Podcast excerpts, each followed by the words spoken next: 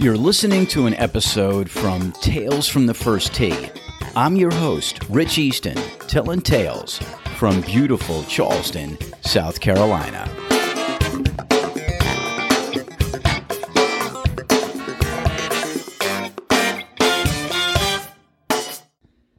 This week I'll share my thoughts on Sunday's Super Bowl, the WM Phoenix Open, losing and winning golf bets. Who's more gracious when two people get to the same place in line and one person has to allow another person to go first? But first, a segment I call This Week in the News or Is It Just Noise?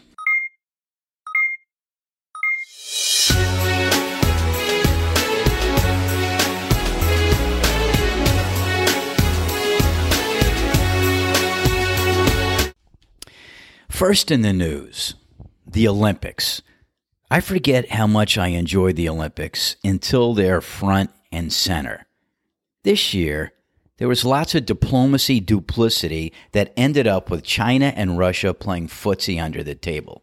Apparently, on the world stage, it's important for some countries to weigh in on how other countries are behaving leading up to the Olympic competition.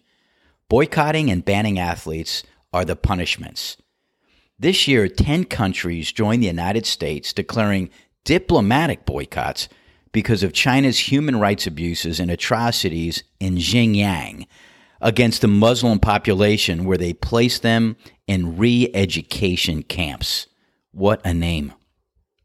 With COVID protocols in place, venues were 80% empty.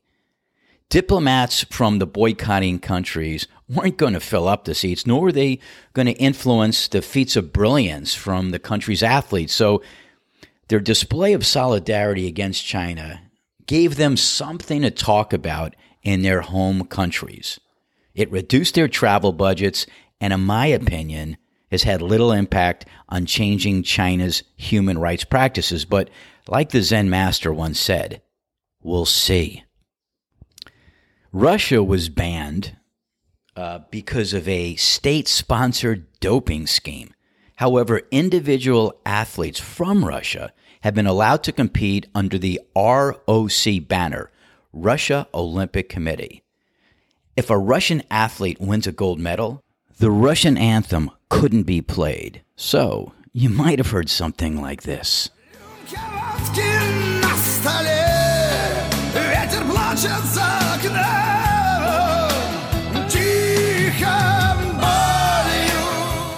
Which I think translates to have another glass of vodka, but I, my Russian is very uh, rusty, let's say. I happen to like watching ski jumping, free ski, and snowboarding. Did you see that five women ski jumpers from four different teams were disqualified for wearing loose fitting suits? Now, we see the same thing here in the United States, particularly at places like Hooters, Tilted Kilt, Dirty Dog Saloon, and Twin Peaks. Many women were sent home because of failing to adhere to the dress codes. And I have to believe that that has since ended, since some of our friends with telephone numbers ending in all sevens, eights, and nines got involved. I was thoroughly impressed with Eileen Gu, who grew up in San Francisco and competed for China in the free ski. And the free ski is basically a jump where you're either going down this ramp forwards or backwards and doing as many flips and rotations, and then you have to land it coming down the hill. So, um, coming into her third jump, she was actually in second place behind Tesla Ledeux from France, and she had to pull off the best jump of the weekend. She did it.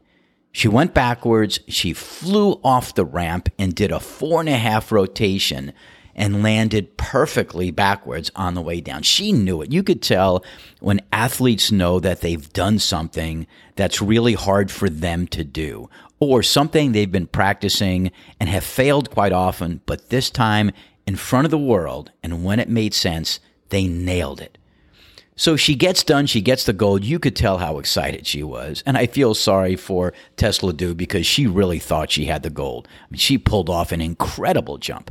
So now So now Eileen Gu gets the gold, and now she is sitting at the table with the media, and they start peppering her with questions about her nationality. Now, these athletes have been in China for a while practicing for their events, and the media has had access to them even before. So you would have thought that the questions of her nationality had already been raised and put to bed before her events started. But you know the media. They're just looking for that soundbite. They're looking for that aha moment. But Eileen handled the media like a champ. One thing we've been trying to clarify are you still a U.S. citizen or how's how's that work? First of all, who wants to know that? And number two, the guy asking the question looks like the only exercise he ever got was jumping to conclusions. Um, I've always been super outspoken in my gratitude to the U.S., um, to the U.S. team as well. They have been nothing but supportive to me, um, and so for that I'm forever grateful. And same to the Chinese team; they have, you know, been so so supportive of me. And so in that sense, I feel like sport is really a way that we can unite people. It's something that doesn't have to be related to nationality. It's not something that um, can be used to divide people. We're all out here together, pushing the human limit. Okay, I think she deflected well, but I liked her answer. It's like, why do you need to know this? But so the answer just wasn't good enough for some of the other media. Uh, we understand that you, are trying to unite people through sports, which is a, a great thing, but uh, uh, you were not clear about if you still add your American citizenship and uh, if you, you live in the US or in China from now on. So I grew up spending 25 to 30 percent of every year in China. Um, I mean, as you guys all know now from me answering questions, um, I'm fluent in Mandarin and English. Um, I'm fluent culturally in both. I have family um, coming from Beijing. My mom grew up in Beijing. So um, I definitely feel as though I am just as American as I am Chinese. I'm American when I'm in the US, and I'm Chinese when I'm in China. And I've been very outspoken about my gratitude to both the US and China for making me the person who I am. That my mission is to use sport as a force for unity, to use it as um, a form to foster interconnection between countries, and not use it as a divisive force. So that benefits everyone. And if you disagree with that, then I feel like that's someone else's problem. Here's the thing I'm not trying to keep anyone happy. I'm an 18 year old girl out here living my best life. Like, I'm having a great time. You know, it doesn't really matter if other people are happy or not because I feel as though I am doing my best. I'm enjoying the entire process and I'm using my voice to create as much positive change as I can for the voices who will listen to me in an area that is personal and relevant to myself. So I know that I have a good heart and I know that. Um, my reasons for making the decisions I do are are based on a greater common interest and something that I feel like is for the greater good. And so if other people don't really believe that that's where I'm coming from, then that just reflects that they do not have the empathy to empathize with a good heart, perhaps because they don't share the same kind of morals that I do. And in that sense, I'm not going to waste my time trying to placate people who are one, uneducated, and two, probably are never going to experience the kind of joy and gratitude and just love that I have the great fortune to experience on a daily basis. Um, so, yeah, if people don't believe me and if people don't like me, then that's their loss. They're never going to win the Olympics. Boom! She drops the mic. You know, I look, I agree with her. I mean, here is a young kid. She's got a foot in each con- country through different parents and has decided to compete for China. And look, with what is happening today, I think unity is a pretty cool thing if you could pull it off. And sports and music and entertainment are the ways to bring people together. So I applaud her for what she said. And here's an 18 year old kid talking like this. Man, she is way ahead of the game. And moving on to other sports, like I'm sad for Shaun White, who was sitting in medal contention before his last half pipe run. He did what he always does. He went for it. It worked in the last three Olympics where he where he won a gold, and uh, his performance was perfect. He tried to do it again. It didn't work. but that's who he is. I personally think his failure to earn a medal brought him to the media in tears with tremendous gratitude to all his supporters. That soundbite will resonate for years. I think another medal would have been great for his numbers. You know, great, a four time Olympic medal winner. But saying that you're a three time medal winner and developing this new business called White Space, and who knows what else he's going to do, he has the humility to feel what it's like to lose it at the precipice when one little different move of his body could have changed everything as as for everybody else he's competing with. So his empathy has to be like off the charts. And so I think that's good for people. Failure, I think, is your greatest teacher in life. And so he's had incredible success. He had one failure at his fourth Olympics, and now he has a chance to parlay all of those experiences, if he chooses, to something even better. He brought the sport of snowboarding to the level that it's out today. I don't think he's done. And speaking of gratitude, I was in Costco the other day, and Tracy and I were at the self checkout line waiting for the next register to open.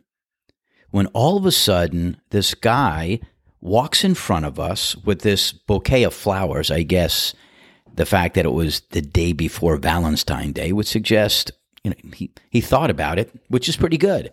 I mean, for a guy to think about it the day before, he's ahead of the game.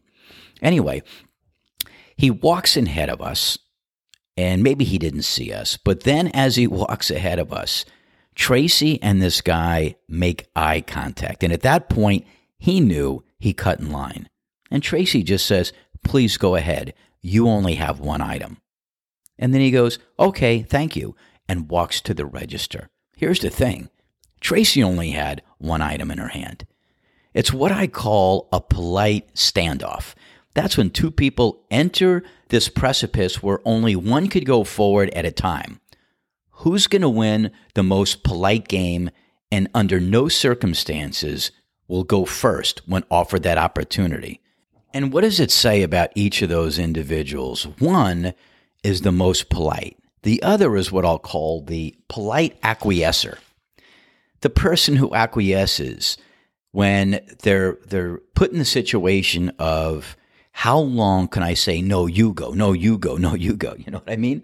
It's like, okay, the acquiescer to me is somebody who is being polite, but also sees like, hey, if I do this forever, forever, nobody's going forward. We're holding up the line. And what harm does it do? I've, I've already uh, secured my karma uh, so that the person that's letting me go forward is not going to curse me under their breath when I've actually cut in front of them. So I think, you know, you give yourself some karma when at least you approach it and you're both asking the other person to go forward. Now, what does it say about the polite standoff winner? I think they're banking up good karma to have it come back in spades in the future. I mean, that's not exactly how Tracy thinks. She's generally a kind, respectful, and polite person. She feels better letting someone proceed first in a polite standoff. It reminds me of a story that my son Matthew told me one time. He's out in California, just got out there, had just been living in Chicago for a while. So now he's dealing with the California laid back um, culture. And he's with a buddy and he's driving. he gets to a, gets to a four way stop sign, and he gets there. He believes he gets there at the same time, maybe a second or so after the other person who is to his right that it also um, is waiting in, to get into the intersection. And now he and this other person in the other car are looking at each other, they're eyeballing each other, and they're giving the hand signal like, you go. And then Matthew's with his buddy, and it's like become a joke. And Matthew's like, no, I'm this guy's gonna go. I'm not going. And Matthew gives this guy the sign. This guy gives it back. They're going back and forth. There's nobody behind either one of them, but like 15 or 20 seconds has passed and neither of them are going forward. They are testing the other one to see who is the most polite and who's the polite acquiescer. And neither of them go. All of a sudden, the guy in the other car puts his car in reverse and starts going backwards, basically saying to Matthew, You're not going to win this battle. You're going first. How about that? Have you ever heard of that before? Just my observations would suggest that most people don't have the patience or social awareness to enter into any polite standoff. But I believe those that have the patience and have the social awareness somehow get rewarded in other ways. It's just one of those things that's hard to prove, but you just know it's true. I guess that's what faith's all about.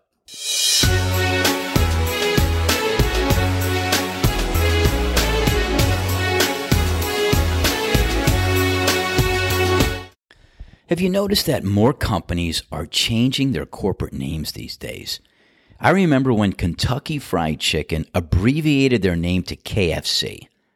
Rebranding is often used to update a company's name to reflect cultural changes in consumer behavior or values, or they're just trying to distance themselves from their sordid past.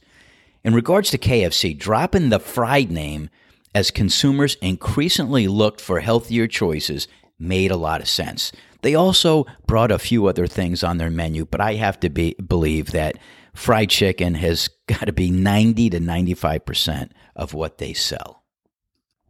The consulting company Accenture used to be part of the Andersen, uh, Arthur Andersen Company. They were Andersen Consulting. But when Arthur Andersen, the parent company, was cited for obstruction of justice in the Enron case, the consulting arm had to establish a new identity without Arthur or Andersen in their name. After an internal competition, Kim Peterson, a Danish employee from the company's Oslo, Norway office, offered up Accenture and won whatever prize they had to win. Facebook changed their name to Meta to signal the market of their future interest of developing technology to build the metaverse. And, you know, the name change timing was coincidental when Frances Haugen, uh, the whistleblower from Facebook, went to Congress and uh, revealed that uh, Facebook was aware of some of their practices that had an effect on young girls and uh, was still implementing some of those practices. So um, yeah, maybe they were moving into the future. Maybe they were trying to escape the past. Maybe both are true. This leads me to my first story the PGA's Phoenix Open, which was formerly the Waste Management Phoenix Open, now the WM Phoenix Open.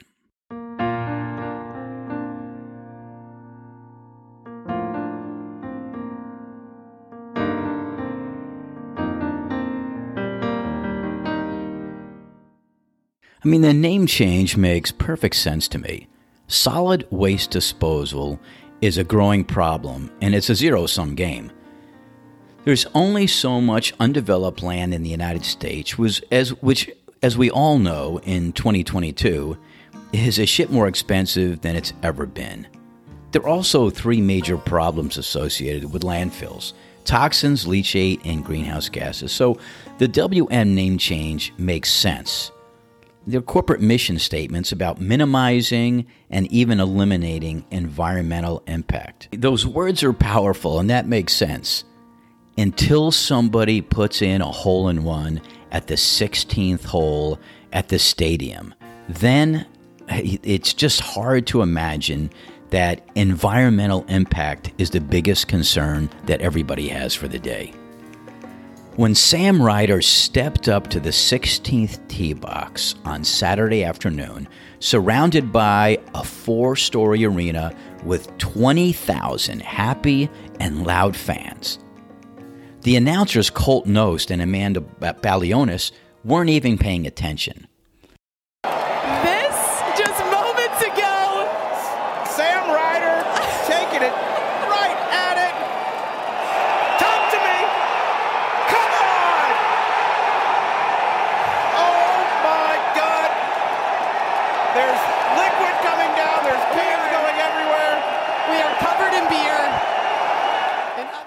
As his ball hits the green, 20,000 fans start to raise the volume of their chants.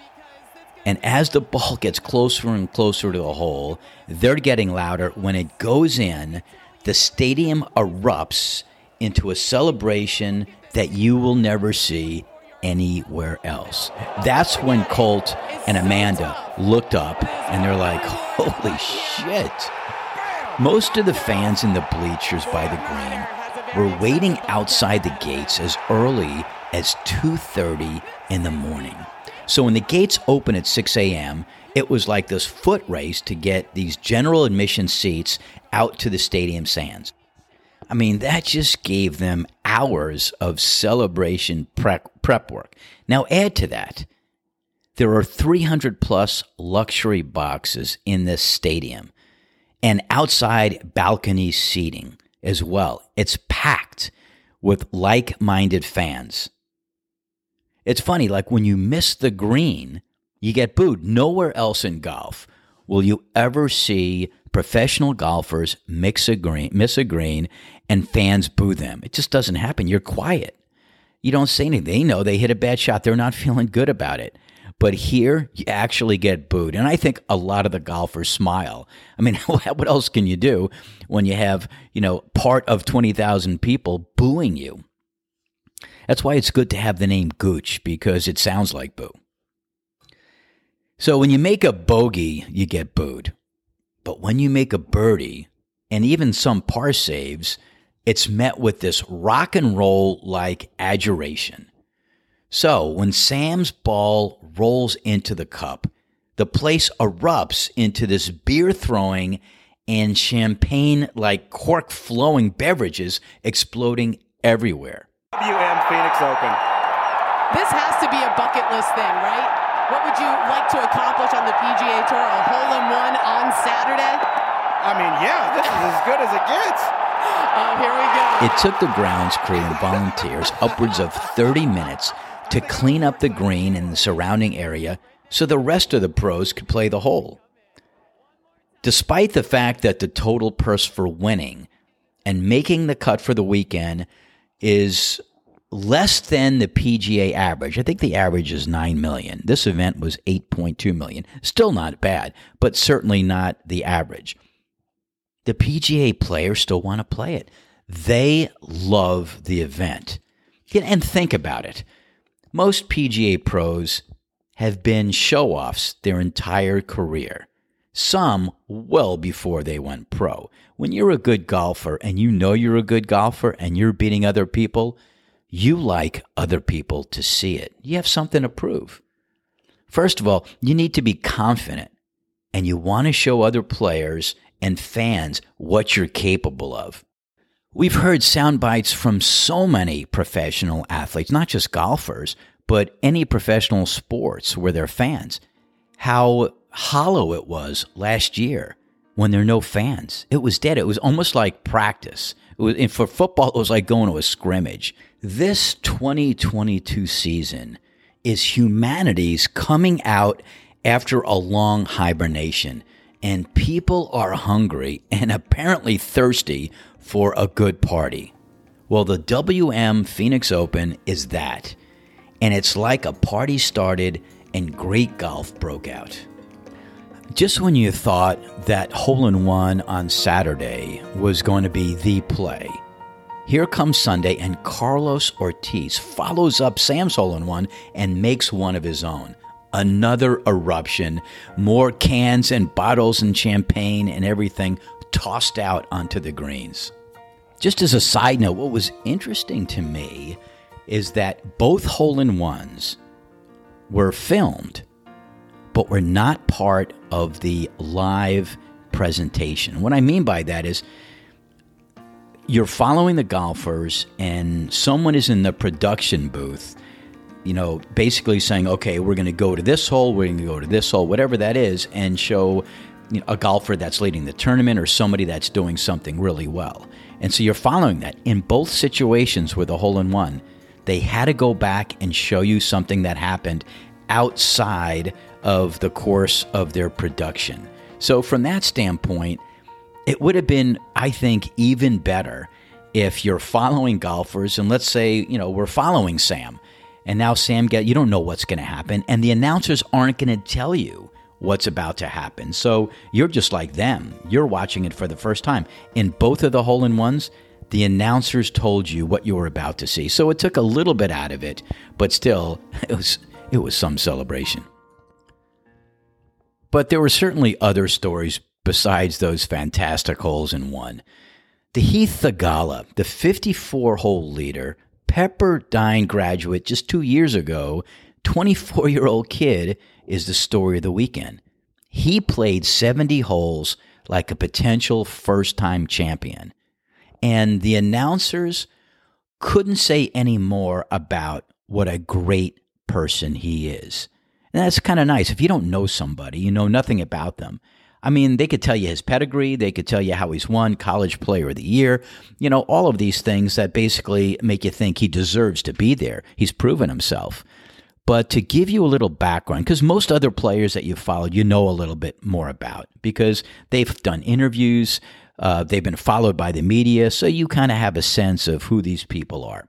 This guy, the golfing community knew who he was, but the fans maybe not so much.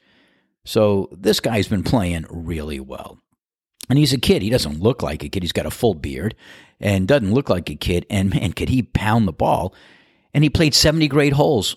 Unfortunately, he got to the last two holes, made big enough mistakes to fall back one stroke and not make the playoff at the end of his round.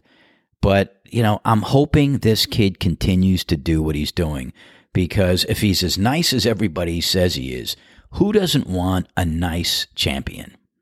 And while he's leading the tournament, there are also some really big name players that are either with him or right behind him by a stroke or two.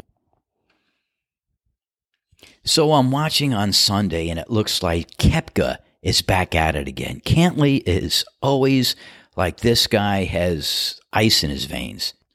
And it was good to see Scotty Scheffler finally win one, his first PGA Tour win. And I think he's made every cut this year. He's been top three in 10 events. He has been knocking at the door. And so it's fitting that he stays with it. He stays with it. He's one or two strokes behind, and he just keeps churning to the end. He gets in a playoff with Mr. Ice in his veins, Cantlay. And he is a tough guy to shake. But Scotty finally did it. And Schauffele, you know the guy's got game and he knows how to play under pressure. So you're on the back nine, and these guys are like a stroke away. So you know anything can happen. And as great as they are, you know they could hit that one shot, the eagle, the birdie, that just makes a difference. I mean, all of them have proven themselves under pressure.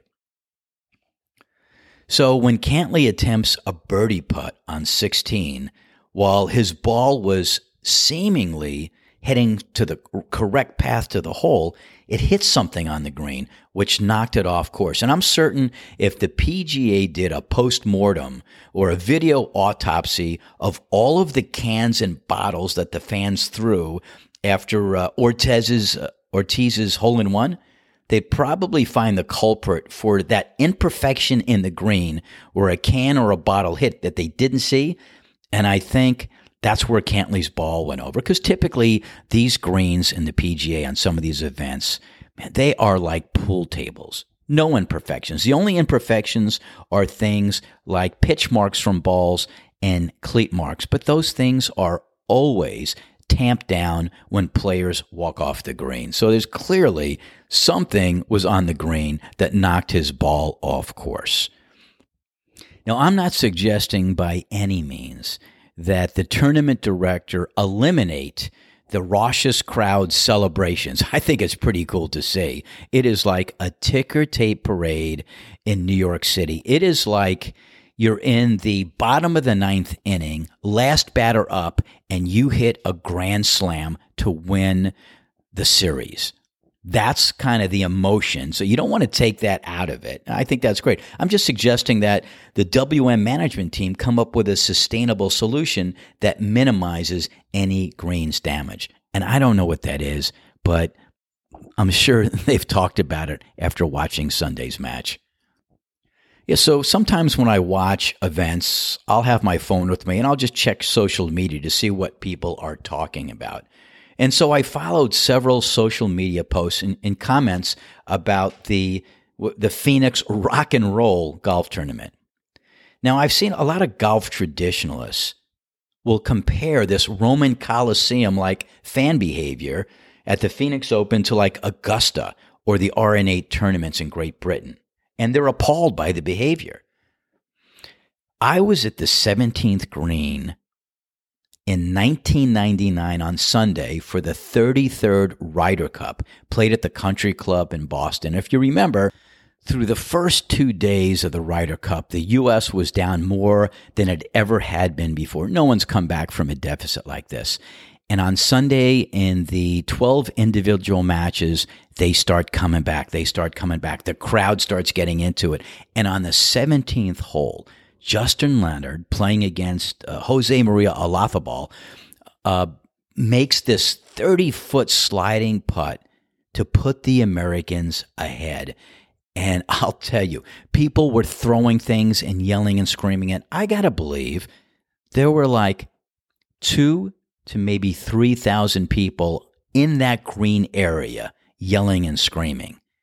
Now imagine 20,000 fans that purposely situate themselves in a partially enclosed arena for the sole purpose of socializing, partying, and getting tanked and watching guys making birdies, and hopefully you're going to see a hole in one.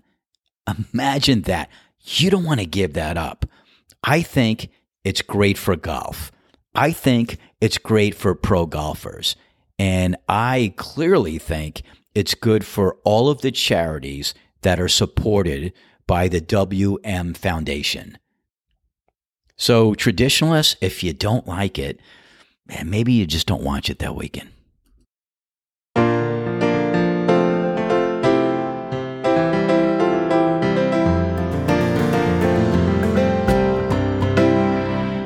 Golf bets. Everybody likes winning golf bets. Nobody likes losing, but if you have to lose, what's the best way to lose a golf bet?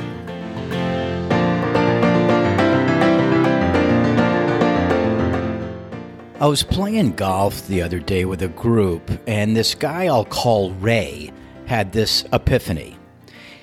Ray introduced me to the Bourbon for Birdie celebration. It led me to always keep a flask of bourbon or moonshine in my golf bag just to celebrate great golf accomplishments. Ray was sharing this epiphany he had that had never crossed my mind about losing money on the golf course, losing golf bets. Sometimes we play in multiple groups and play a skins game. It doesn't have to be a skins game. Whatever betting game you play with multiple groups, it's always best to get everybody's money up front. Then you have a total pot that you're going to divide up and pay out to the winners. So if you play a skins game and let's say only three holes individuals scored lower than the other individuals and got three skins, you basically divide three into the total kitty and then you give the winners their portion. It's that simple. It's way more simple doing the math to figure out what each player earns for a skin than it actually is earning a skin. I mean, you think about it, you have 8 to 12 players all playing the same holes, pretty much from the same tee boxes. And when you have 8 to 12 players playing the holes, it's very difficult to have one out of all of those players have the lowest score on any given hole. Most likely, you're going to have at least two people that have the lowest score, a tie. And when you have ties, nobody wins money. So it's pretty spectacular where you're playing against a large group of people and you score the lowest on a hole that nobody else could score that low on. So it's typically going to be the uh, the lowest handicap holes. You know, the first 5 most difficult holes are typically where somebody is more likely to earn a skin because it's difficult to get birdies and eagles on those holes. And whatever your game is, at the end of the round, when all of the groups are in, you're typically going to have a commish, the commissioner, who's in charge of tallying up all the scorecards and looking to see if it's a skin game. What hole did one player score the lowest and nobody else matched them? Okay. And so then he pays out the money or she pays out the money. Now, here's Ray's observation. He said, I'd rather lose a golf bet putting a kitty into a pot than to have to face the winning golfer and pay him directly. When you open your wallet and pay someone, or multiple someone sometimes, you have to look them in the eyes and feel defeat for the second time. The first time is when you're coming off of 18. You already know how you did for the most part. Uh, you might not know if you want a skin, but you know if you played well or if you played poorly. And the worst thing is to come off of 18, you're shaking hands and you just want to get to the clubhouse. So typically, if you're playing in a foursome, a lot of times they don't take your money up front. You wait till the end. I've heard this interesting uh, story about a lot of Korean golfers who apparently, whatever bets they're playing, at the end of every hole, they pay their bets, whether it's on the green or it's on the next tee box. So when you get to 18, you're only paying for the 18th hole. And so it's money going back and forth and back and forth. I'm not sure it's a tradition, it's part of the culture, don't know why, but that's what they do. What we do, if you're just playing in a foursome, is now you have to open your wallet at the end. And there's nothing worse, like I said, than you know you're defeated. You're coming off the 18th. You pretty much know how you did that day. And if you didn't do well, now you got to get back to your cart. And the second part, now you got to grab your wallet and open it up and look at the players who won and hand them the money. So it's like, it must be like what a defensive safety would feel like when the other team scores on him and it's a questionable play and it's inside two minutes. So now the refs have to go back to instant replay. It goes back to New York. They have to look at it again. Meanwhile, you know you got beat. You know the other guy's feet were in bounds, so you feel badly about the other team scoring on you. Now you have to wait a few minutes, and then the ref goes out there and he confirms the call. You feel bad again. Well, that's the same thing like when you have to pay money coming off the 18th. It's like, I know I played badly, and now I've got to look you in the eye and pay you. So what Ray would say is he'd rather just put his money in the pot in the beginning. Hey, and if he wins, great. But if he loses, he gets to go back to his car and drive away, and he doesn't have to face the people that won the money and watch them as he takes it out of his wallet and hands it to them. It also reminds him that, hey, maybe he just sucks at golf, or maybe he just had a bad day, or maybe the other guy had the day of his life. Still doesn't feel good. Money in the pot, that feels better.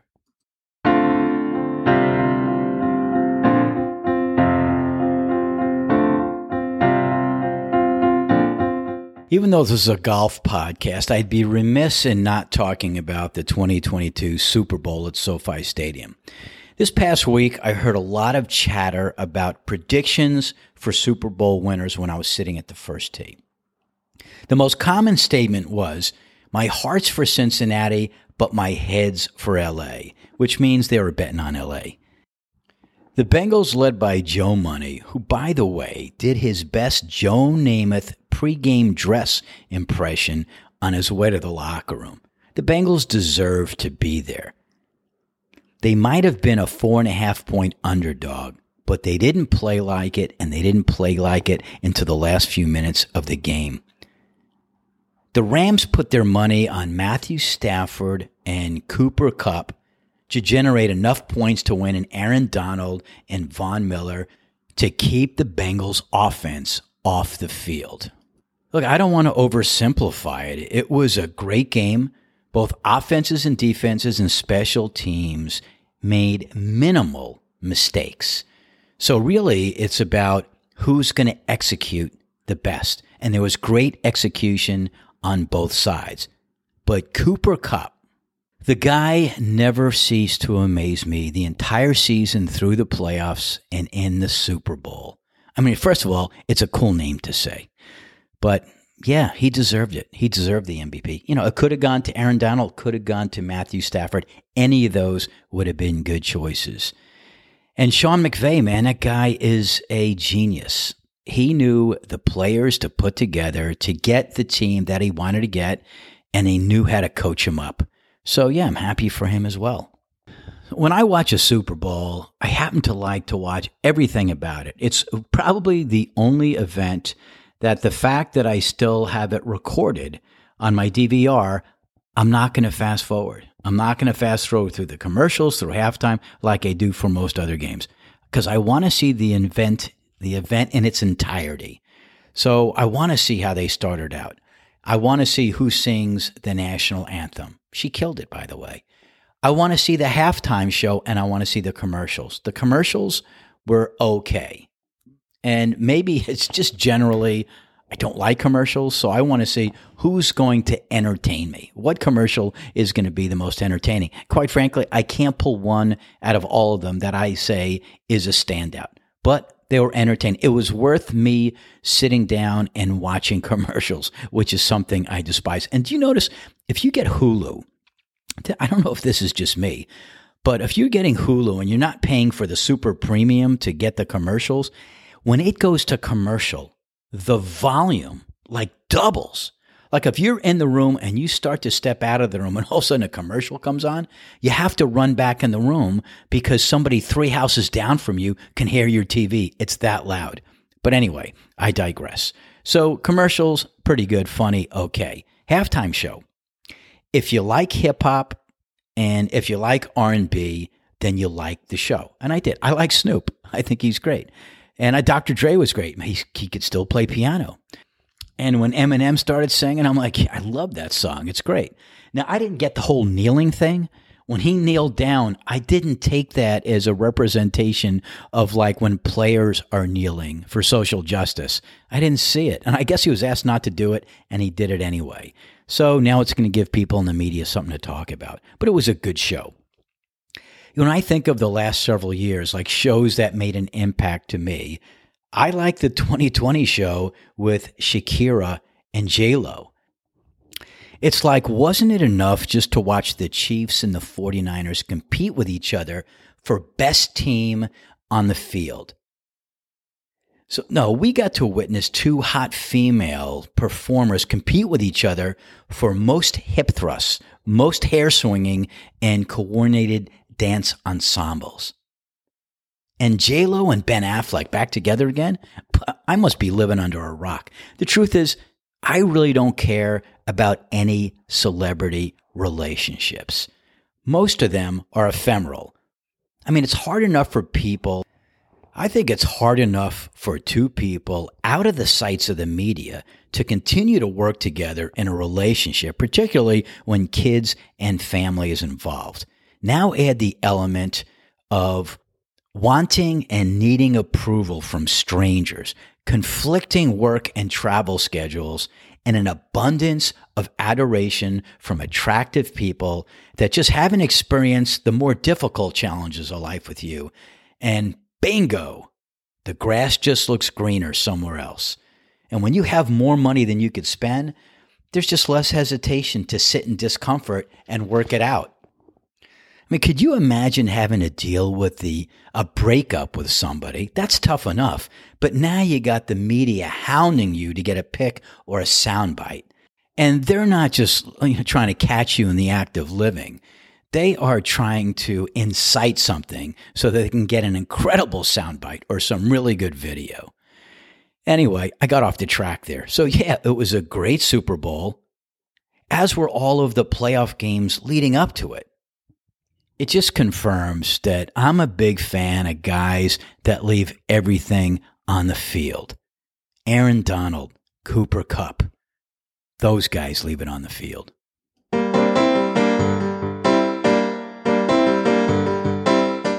You've been listening to an episode from Tales from the First Tee.